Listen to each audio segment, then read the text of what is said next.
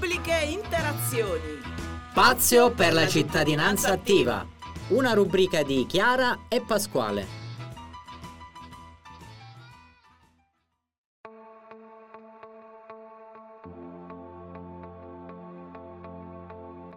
Qui è Radio Teatro Neir, oggi con noi un graditissimo ospite, il dottor Giuseppe Belfiore. Con noi c'è Pasquale. Ciao Chiara, sì, detto bene, oggi con noi il dottor Belfiore eh, prende parte ad una nuova puntata di pubbliche interazioni su Radio Teatro Neir. Allora, innanzitutto un ringraziamento per l'ospitalità nella vostra trasmissione anche perché io immagino che il vostro parterre cura molto gli aspetti sociali e anche psicologici ai quali la fondazione della quale io sono garante nazionale, parlo della Fondazione Nazionale Gigi Ghirotti con sede a Roma, e eh, promotrice in Italia di molte iniziative proprio per sensibilizzare le persone a stare vicino a chi soffre è uno dei mezzi più importanti, io credo, sia proprio la radio, che è un messaggio che arriva ovunque, in qualsiasi condizioni, eh, vari eventi ce l'hanno ricordato e ce l'hanno fatto vivere, se pensiamo in Abruzzo i terremoti che abbiamo avuto e attualmente questa guerra in Ucraina che pure eh, viene spesso seguita da molti attraverso la radio. E soprattutto le persone che hanno degli handicap spesso nella radio vedono un supporto che gli rende la vita attuale, cioè in sintonia col mondo esterno. E dunque io adesso non vorrei... No, fa compagnia la radio e quindi, come dicevi bene, poi il dottor Belfiore è un nostro amico da anni della, dell'associazione Erga Omnes, poi insieme a lui infatti ci spiegherà meglio la fondazione Gigi Ghirotti, nazionale Gigi Ghirotti, dove abbiamo partecipato negli anni a tanti eventi. E la nostra fondazione nazionale, appunto Fondazione Gigi Ghirotti, è un ente non profit, laico, che con la comunità cristiana condivide valori come la solidarietà e prendersi cura di chi è malato. È intitolata a Gigi Ghirotti.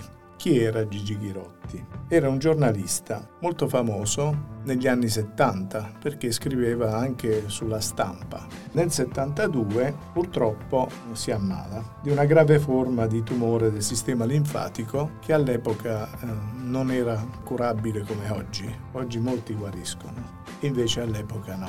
Da malato dedicò gli ultimi due anni della sua esistenza a un impegno altamente civile, informare correttamente sui problemi sollevati da una malattia grave e promuovere una cura dal volto più umano. Questo era il suo intento. Inoltre eh, la nostra fondazione tiene molto alla cultura del sollievo. Questa eh, fa parte integrante dell'umanizzazione delle cure. Essa riguarda tutti, non solo chi è malato, ma anche chi gli sta vicino.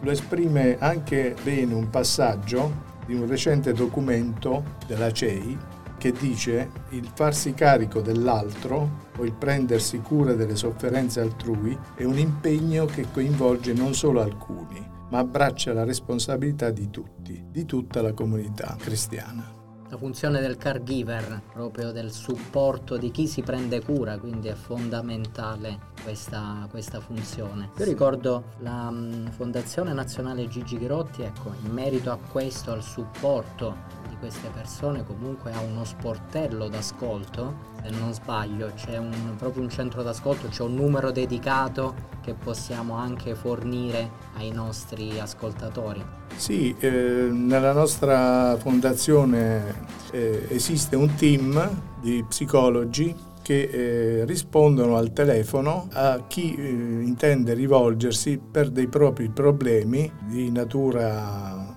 sia esistenziali che di salute il, vi dico il numero è 06 841 6464 è un numero al quale si può telefonare gratuitamente dal lunedì al venerdì dalle 9 alle 18. Come ho detto, qualcuno c'è sempre in questi orari e può dare supporto e conforto a chi volesse rivolgersi e anche per malattia.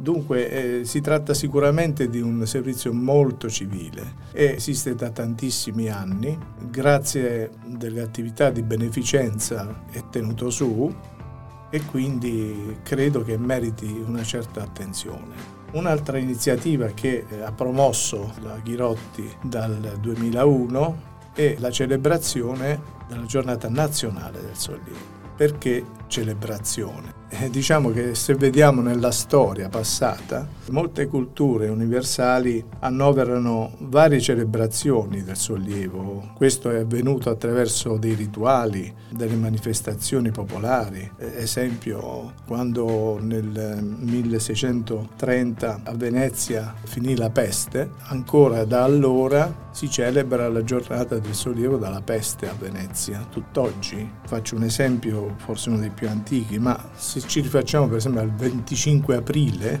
dove c'è la festa della liberazione, oppure il 4 novembre la festa della vittoria, il sollievo da una guerra è stato pure, dalla fine di una guerra, nonché la Pasqua, che è il passaggio, ovvero la risurrezione. Anche questo dà sollievo a tutti noi cristiani. La celebrazione del sollievo noi abbiamo inteso chiamarla così sulla base di questi diciamo, precedenti storici. Quindi non è un evento rievocativo di un sollievo vissuto collettivamente, ma si tratta di una celebrazione del sollievo in sé come affrancamento dal dolore, non solo fisico, ma in tutte le sue componenti, quindi psico e sociale. E dunque in questa sintesi possiamo dire che questa è la giornata del sollievo. Essa si celebra in Italia ogni anno, diciamo ogni anno dal 2001 oramai. Questo evento accade sempre l'ultima domenica di maggio.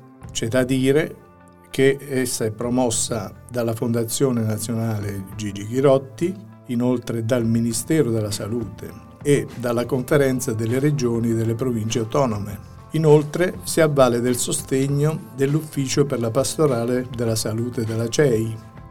Questa ehm, celebrazione istituita dal 2001 eh, arriverà alla ventunesima edizione. Qual è lo spirito di questa giornata? È quello di promuovere e testimoniare attraverso idonea informazione e tramite iniziative di sensibilizzazione e solidarietà la cultura del sollievo dalla sofferenza fisica e morale in favore di tutti coloro che stanno ultimando il loro percorso di vita, non potendo giovarsi di una cura che è destinata poi a guarirli.